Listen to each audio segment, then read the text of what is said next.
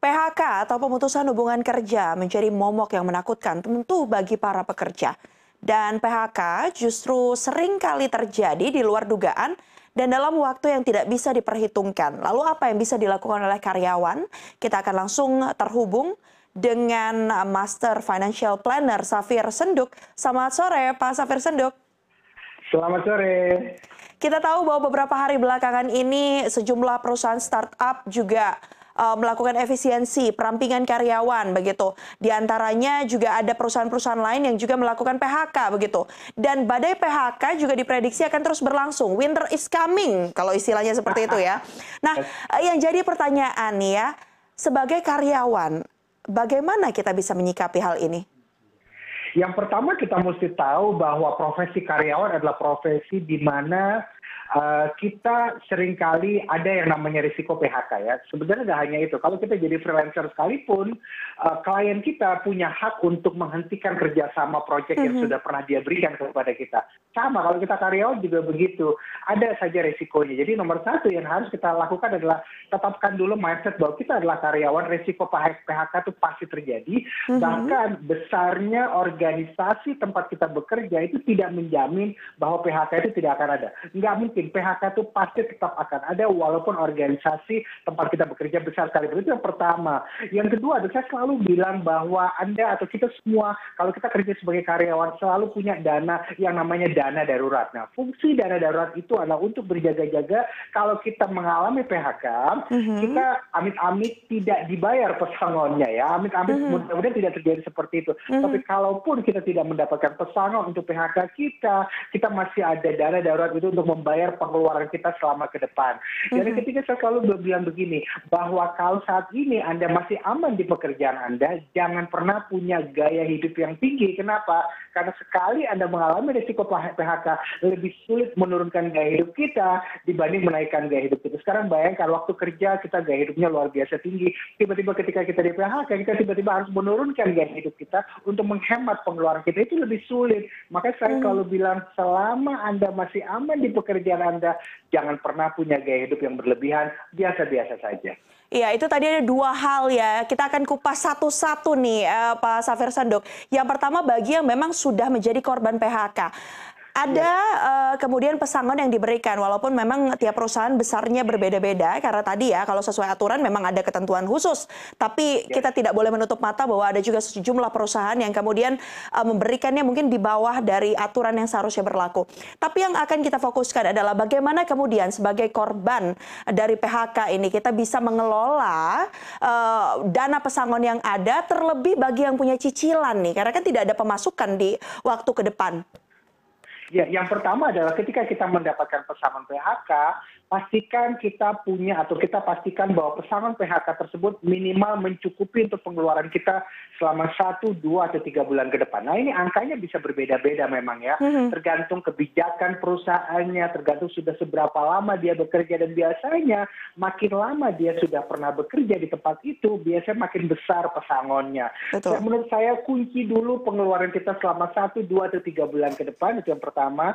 Kemudian kedua adalah pertimbangkan untuk mencari penghasilan di mana kita tidak perlu menunggu pekerjaan datang, kita mencari penghasilan sendiri. Entah kita menjadi freelancer, entah kita membuka usaha, ambil modalnya dari situ. Tapi sekali lagi tidak usah terlalu besar, pastikan mm -hmm. kita bisa mencari peluang-peluang yang mungkin modalnya tidak terlalu besar. Itu kedua yang harus kita lakukan, mencari peluang untuk mendapatkan proyek baru dengan menjadi freelancer atau buka usaha dan mengambil modalnya dari situ dan jangan pernah menghabiskan semua pesangon uh, eh, PHK yang kita dapatkan untuk modal usaha kita yang baru. Itu yang -hmm. kedua. Dan yang ketiga, selama kita belum mendapatkan pekerjaan baru, walaupun kita sudah mendapatkan peluang sebagai seorang freelancer atau apa pun, stop dulu gaya hidup berlebihan seperti kita, mhm. kita masih karyawan. Yeah. Stop dulu. Uh, uh, pastikan kita punya frugal living dulu, pengeluaran yang memang kita perlukan saja. Karena ini menurut saya yang harus kita lakukan. Setiap kali kita mendapatkan pesangon PHK, di eman-eman pesangonnya. Benar. Jangan dihajarkan Baik. Saya sering melihat orang begitu dia dapat pesangon PHK malah beli mobil bagus lah. ini ini harus dihindari saya pikir. Iya, uh, kalau kita bicara persentase begitu, berapa persen sih sebenarnya idealnya kita menggunakan uang pesangon pesangon ini untuk bisa menjadi modal usaha misalnya dan juga yang kedua adalah sektor apa yang saat ini uh, bisa dibilang paling menjanjikan untuk bisa uh, kemudian membuka usaha baru? Yang pertama saya bilang bahwa kalau kita bicara berapa persen, seperti saya selalu bilang bahwa jangan pernah menggunakan pesangon PHK kita untuk digunakan 100 persen untuk usaha baru. Paling tidak itu maksimal 40-50 persen. Dan jangan pernah mm-hmm. berpikir bahwa yang namanya usaha itu modalnya itu harus besar. Enggak, ada banyak sekali peluang-peluang usaha yang modalnya tidak terlalu besar. Bahkan kita jadi broker sekalipun, kita jadi perantara sekalipun, itu modalnya mm-hmm. kecil kok, itu modalnya sangat-sangat terjangkau. Gitu. Itu yang pertama. Yang kedua adalah sekarang pertanyaannya adalah peluang apa yang bisa kita ambil, kita lakukan, atau bidang apa yang bisa kita lakukan. Nah sekarang hmm. kalau kita bicara bidang, ada banyak sekali peluang-peluang di luar sana, tapi yang bisa saya katakan adalah nomor satu, pastikan bidang-bidang tersebut nomor satu mungkin bisa dipertimbangkan kita menjadi seorang perantara menjadi seorang broker, menjadi seorang perantara, tugas kita adalah mempertemukan orang yang mau jual sesuatu dan orang yang mau beli sesuatu. Ketika terjadi transaksi, kita akan dapat komisi dari sini. Modalnya cukup-cukup kecil itu. Dan mhm. itu bisa kita lakukan pada bidang apa pun juga. Dan kalau kita bicara broker, maka peluang uh, penghasilan paling besar saat ini adalah menjadi broker properti, entah properti rumah mhm. maupun tanah atau uh, broker kendaraan. Itu yang pertama menjadi perantara. Kemudian mhm. kedua adalah kita bisa menjalankan sebuah usaha bekerja sama dengan teman-teman kita, tapi kita tidak ikut modal uang, tapi modal keahlian saja. Contoh hmm. misalnya kita punya keahlian akuntansi, ajak teman-teman kita buka usaha bareng, bilang sama mereka, saya ikutan modal, tapi modal saya boleh nggak bukan modal rupiah, tapi modal kita adalah modal saya adalah saya ingin bikin sistem akuntansinya. Jadi Anda nggak usah beli-beli software akuntansi lagi, saya punya hmm. keahlian akuntansi, saya bisa bikin software akuntansi. Jadi yang pertama sekali lagi adalah menjadi broker, atau yang kedua menjalankan kerjasama bisnis dengan teman kita, tapi kita modalnya modal keahlian saja. Itu mungkin okay. bisa dipertimbangkan. Baik, itu tadi ya menjadi broker, kemudian juga bisa menawarkan keahliannya apa begitu. Ya. Jadi modalnya tidak harus dalam bentuk ya. uang. Uh, bicara Betul. lagi soal persentase ya. Tadi saya sempat uh, singgung sedikit karena uh, kondisinya saat ini juga masih banyak begitu ya uh, karyawan yang mungkin harus terkena dampak dari PHK atau harus di PHK, tapi uh, cicilannya juga masih banyak begitu, masih ada. Nah, uh, kalau untuk membagi pos-posnya itu keuangan sebaiknya itu seperti apa sih Pak Safir Sanduk? Tips pertama yang, yang saya bisa berikan adalah kalau Anda pada saat ini punya cicilan utang ke mana pun itu, entah ke perbankan, entah ke perusahaan leasing, Anda nyicil motor, nyicil mobil, nyicil rumah, dan lain sebagainya, kebetulan dan kebetulan Anda di PHK, hmm. dan Anda mendapatkan pesangon PHK, maka saran saya adalah tidak usah dilunasi full utangnya, tidak usah dilunasi percepat, bayar utangnya bulanan seperti biasa saja. Kenapa? Baik. Karena ketika Anda di PHK, eh, keadaan Anda, situasi Anda sebetulnya lagi agak goyang sedikit. Menggunakan pesangon PHK Anda untuk melunasi percepat utang-utang Anda menurut mm -hmm. saya sangat tidak bijak. Tugas Anda selama di PHK adalah jaga. Anda harus eman-eman bahasa Jawanya, pesangon PHK-nya di eman-eman. Jadi cicilan mm -hmm. utang Anda tetap dibayarkan saja seperti biasa. Kemudian yang kedua mm -hmm. adalah gunakan paling tidak 50% dari pesangon PHK itu atau enggak 40 persenan kalau bisa untuk dana darurat selama dua atau tiga bulan ke depan. Kemudian yang ketiga adalah kalau bisa anda bisa tetap menabung, tetaplah menabung, tetaplah berinvestasi. Saya pikir cara-cara seperti itu bisa digunakan. Sekali lagi kuncinya adalah kalau Anda punya utang saat ini di tempat lain, tidak usah dilunasi percepat, bayar saja cicilan utangnya seperti biasa, disayang-sayang pesangon PHK-nya. Oke, berarti itu ya jadi salah satu pengingat juga jangan sampai dengan adanya uh, mungkin nominal yang besar karena sudah lama bekerja di satu uh, instansi atau satu perusahaan akhirnya mendapat uang pesangon yang banyak jadi dibom tuh ya, dilunasin semua uh, cicilannya berarti justru jangan ya uh, Pak Safir ya. Justru kita harus tetap mengelolanya, bayar seperti biasa per bulan saja. Tadi sempat disinggung juga terkait dengan investasi. Nah, kita bicara soal investasi. Uh, apakah kemudian uh, ketika menjadi korban PHK. Masihkah bijak jika tetap melakukan mungkin investasi Nah, investasi itu biasanya kita lakukan kalau kita punya penghasilan rutin seperti okay. itu. Ya. Nah, biasanya adalah banyak orang menghentikan investasi yang dia lakukan kalau penghasilan rutinnya berarti saya bisa paham seperti itu. Tapi menurut saya adalah gini, ketika kita mendapatkan pesangon PHK, sekali lagi uh, aturan dasarnya adalah sisihkan satu, dua, atau tiga bulan dari pesangon PHK itu untuk pengeluaran kita selama satu, dua, tiga bulan ke depan. Kemudian sisihkan lagi sebagian untuk modal usaha kita dan uh, ini harus jadi pinter-pinternya kita mencari cari peluang usaha yang modalnya kecil, tidak usah besar-besar amat. Dan yang ketiga adalah menabung dan berinvestasi tetap harus kita lakukan. Paling tidak dari mana? Dari pesangon PHK yang kita dapat. Jadi menurut saya itu masih bijak kita lakukan. Sedikit pun tidak apa-apa daripada nggak ada sama sekali. Baik, nah investasi seperti apa yang kemudian atau di bidang apa yang uh, sebaiknya dilakukan di tengah bayang-bayang resesi, di tengah adanya inflasi? Iya, ini, ini ini pertanyaan yang tidak pernah habis. Investasi apa yang bisa kita lakukan? Saya selalu bilang gini, bahwa investasi itu ada dua macam. Pertama ada namanya investasi fixed income. Kita taruh hmm. uang di satu tempat, uang kita dikunci, kita dapat bunga dari situ. Kita dapat pendapatan tetap dari situ. Atau yang kedua adalah investasi yang sifatnya pertumbuhan. Jadi kita taruh uang di situ, kemudian harga investasi kita bisa meningkat. Jadi kalau saya ditanya dari pesangon PHK yang kita dapatkan, dan kita mau berinvestasi, ke mana sebaiknya? Maka saya punya satu produk yang mungkin bisa dipertimbangkan, yaitu hmm. produk namanya obligasi obligasi. Nah, produk okay. obligasi ini uh, simple sekali, uh, di mana obligasi itu adalah surat utang, di mana kalau kita beli obligasi atau surat utang itu, kita dianggap meminjamkan uang kepada pihak penerbit surat.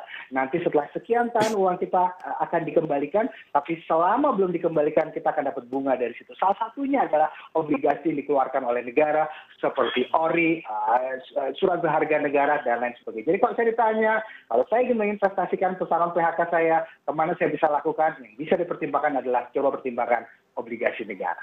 Baik, kalau tadi kita sudah membahas apa yang kemudian sebaiknya dilakukan ya untuk mengatur keuangan bagi yang sudah menjadi korban PHK. Nah ini bagi yang menjadi karyawan, tapi sesuai dengan tema kita hari ini, bayang-bayang PHK bisa kemudian menghantui seluruh karyawan yang ada, termasuk di antaranya tadi uh, Pak Safir juga bilang selama menjadi karyawan, itulah yang harus ditanamkan kepada pikiran ya. Nah, apa kemudian sikap yang sebaiknya bisa dilakukan oleh karyawan begitu, melihat kondisi yang uh, terjadi saat ini? Iya, resesi bisa terjadi kapan pun seperti itu ya. 2020 kita berkaca saja sama 2020. Dan menurut saya 2020 itu pengalaman yang memberikan pelajaran yang sangat berharga pada kita profesi yang paling bergengsi sekalipun, oh yang paling banyak orang-orangnya sering pamer di sosial media, 2020 bisa berbalik begitu saja. Pilot hmm. yang tadinya terbang jadi nggak terbang gitu ya. Kita punya usaha ekspor impor beberapa di antaranya mandek begitu ya. Jadi menurut saya adalah apa pun profesi Anda saat ini, sekeren apa pun profesi Anda saat ini, setinggi apa pun jabatan Anda sebagai karyawan saat ini, maka jangan pernah jumawa. Ketika resesi itu semua bisa berbalik, harga minyak bisa turun mungkin, harga barang yang kita jual mungkin bisa turun, sekarang mungkin kita lagi jaya. Jadi itu selalu bilang begini, jangan pernah merasa di atas angin dengan posisi bisnis kita yang sekarang, mm-hmm. jangan pernah merasa di atas angin dengan gaji yang kita dapatkan sekarang. Karena 2023 apa pun bisa terjadi, resesi bisa buat penghasilan kita turun dengan tiba-tiba. Pastikan kita tidak punya gaya hidup yang berlebihan, sehingga ketika terjadi resesi nanti kita tidak perlu uh, menurunkan gaya hidup kita begitu drastis. Pastikan kita punya uh, kehidupan yang frugal dari sekarang, hitung dengan cermat semua pengeluaran kita, tidak perlu lagi fokus pada brand, tapi fokus pada fungsi ketika kita melakukan pembelian. Hal-hal kecil seperti ini menurut saya harus diperhatikan selama kita masih jadi karyawan. Pembagian pos-posnya yang ideal seperti apa? Nomor satu saya bilang adalah 30% maksimal untuk membayar cicilan utang kita. Jadi kalau kita punya hmm. penghasilan katakan 10 juta per bulan, maksimal 3 juta per bulan untuk cicilan utang kita. Udah termasuk untuk kita bayar cicilan utang ke, ke bank, ke leasing, multi-finance, dan lain sebagainya. Itu itu pertama 30%. Kemudian hmm. minimal 10% itu untuk diinvestasikan. Dan kalau posisi Anda masih bagus, pekerjaan Anda masih bagus, angka 10% ini bisa naik menjadi 20 sampai 30%.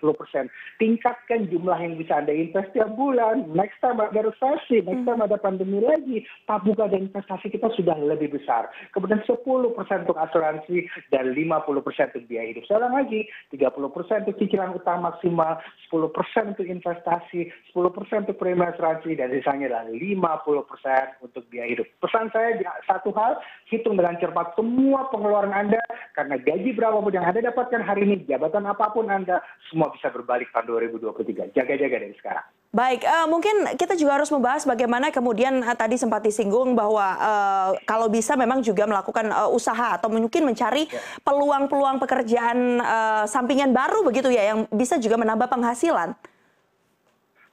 Betul, betul. Kuncinya adalah kita bisa harus kita harus punya peluang menambah penghasilan. Saya selalu bilang begini, bahwa ketika kita berkarir, umumnya ada dua hal yang kita pilih dalam hidup kita. Kita menjadi seorang spesialis, kita menjadi seorang generalis spesialis orang yang dari ketika dia sekolah sampai dia sekolah tinggi biasanya bidangnya sama. Dia belajar teknik dia belajar teknik teknik teknik terus ketika dia dapat pekerja di bidang teknik gajinya besar dia seorang spesialis tapi umumnya seorang spesialis hanya mendapatkan penghasilan besar ketika ekonomi lagi bagus tapi ketika ekonomi lagi turun banyak para spesialis tersebut yang terpental dari pekerjaannya dan dia bingung mesti kerja apa. Kenapa? Karena selama hidupnya dia tidak pernah belajar bidang lain dalam hidupnya. Itulah hmm. saya bilang, selama terjadi resesi, maka umumnya yang selamat adalah orang yang bisa banyak hal alias generalis. Seorang generalis mungkin ketika sekolah dia belajar satu bidang, tapi dia selalu belajar soft skill yang lain. Dia belajar psikologi, hmm. dia belajar kuliner, dia belajar ini, dia belajar itu, dia belajar keuangan. Sehingga ketika dia mengalami PHK, dia masih bisa kerjaan bidang lain. Jadi saya selalu bilang kuncinya adalah spesialis akan membuat penghasilan Anda besar ketika ekonomi lagi bagus, tapi cuma generalis lah yang survive ketika terjadi resesi atau PHK. Jadi pesan saya buat Anda adalah selama Anda masih aman di pekerjaan Anda sekarang, yang pernah menutup diri untuk belajar bidang lain dalam hidup Anda, pelajari bidang lain dalam hidup Anda, pelajari berbagai macam soft skill, apalagi sekarang banyak kursus-kursus online yang bisa ikuti. Mm -hmm. Ketika nanti terjadi PHK, percayalah bahwa bidang-bidang yang Anda pelajari itu bisa juga akan memberikan income kepada Anda. Baik, berarti perbanyak skill ya, karena tidak ada ruginya untuk bisa memperbanyak skill yang nantinya juga membuat kita bisa lebih survive Betul. lagi ya, jika memang nanti harus dihadapkan pada kondisi pemutusan hubungan kerja. Tapi terakhir mungkin uh, Pak Safir Senduk, ada banyak kemudian bisa kita katakan kutip uh, tanda kutip godaan-godaan yang ada di sekitar ya jika kita masih menjadi karyawan ada kemudian tawaran-tawaran untuk kembali uh, mengambil pinjaman atau mungkin ada uh, pay letter begitu atau mungkin ada investasi-investasi uh, yang mungkin harus kita waspadai. Nah, bagaimana kita menyikapi untuk sadar agar uh, nantinya keuangan kita juga bisa tetap uh, terjaga begitu untuk secara uh, perencanaan anda tahu perkembangan teknologi sekarang memungkinkan orang dengan mudah terperosok kalau dia tidak hati-hati. Mm. Perkembangan atau penawaran-penawaran teknologi sekarang membuat orang sering sekali dapat penawaran nama pay later lah, pinjaman online baik legal maupun ilegal dan banyak sekarang kalangan industri perbankan menghadapi kompetitor baru yaitu uh, pinjaman online yang legal terutama. Mm-hmm. Pesan saya adalah kuncinya adalah di gaya hidup. Kalau kita bisa uh, kalau kita bisa mengendalikan gaya hidup kita, maka biasanya biasanya itu akan mengikuti. Kita tahu kapan boleh berutang, kapan tidak, misalnya mm -hmm. seperti itu. Tapi kalau kita tidak bisa mengendalikan gaya hidup kita, mau diberi tips keuangan apa pun juga, maka itu bisa lewat begitu saja. Jadi kuncinya ada nomor satu, pertahankan gaya hidup kita, uh, miliki gaya hidup frugal, uh, hitung dengan cepat semua pengeluaran kita. Nomor satu dan nomor dua saya selalu bilang adalah kita bangsa Indonesia adalah bangsa yang terlalu banyak membeli. Kurangi pembelian-pembelian yang tidak penting dalam hidup kita, apalagi tidak penting tapi angkanya besar seperti itu ya begitu kita mengurangi pembelian-pembelian yang tidak penting tapi angkanya besar, maka biasanya tawaran-tawaran uh, keuangan-keuangan atau pay later lah dan lain sebagainya hmm. yang secara online itu bisa kita hadapi dengan bijak. Saya pikir begitu. Perbanyak skill, pastikan Anda mengelola keuangan Anda dengan tepat begitu ya, agar bisa tetap tenang di tengah bayang-bayang PHK yang bisa menghantui semua karyawan. Terima kasih banyak atas dialog kita pada sore hari ini. Sehat selalu untuk uh, Master Financial Planner Pak Safir Senduk. Terima kasih banyak. Terima kasih.